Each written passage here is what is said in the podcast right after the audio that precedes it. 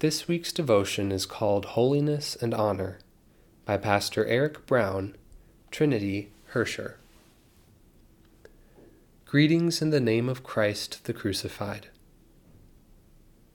The reading is 1 Thessalonians chapter 4 verses 1 through 7.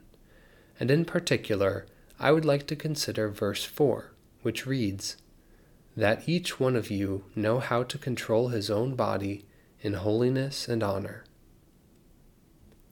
What do you see when you look in the mirror? When you roll out of bed and there's that old familiar mug staring at you, what do you see? Paul would have you remember that in Christ, because you are claimed by Christ, washed and redeemed by Him, you are indeed holy, and you indeed have honor. Holiness and honor are two things that the world tends to ignore or forget. To be holy is to be separated, pulled out of the muck and mire, and set aside for God's use in His kingdom. You are holy. You have been given holy things to do by God, things God has prepared especially for you. Your family, your friends, your work, all of this is a holy gift made especially for you. And you have honor. You have worth. You have value.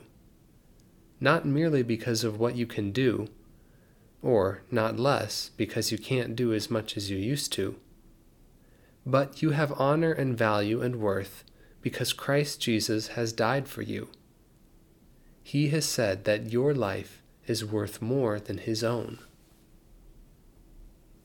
Whenever you see yourself, you should see holiness and honor given to you by Christ. But, to be honest, this can be hard to see.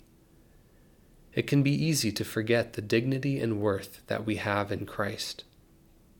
And the world tries to tempt us to all sorts of impure and dishonorable stuff, where we forget who we are and what we are worth. So remember who you are in Christ Jesus washed, redeemed, forgiven, blessed with holiness and honor now and eternally. This is who you are. Don't let the world or anyone in it make you forget it.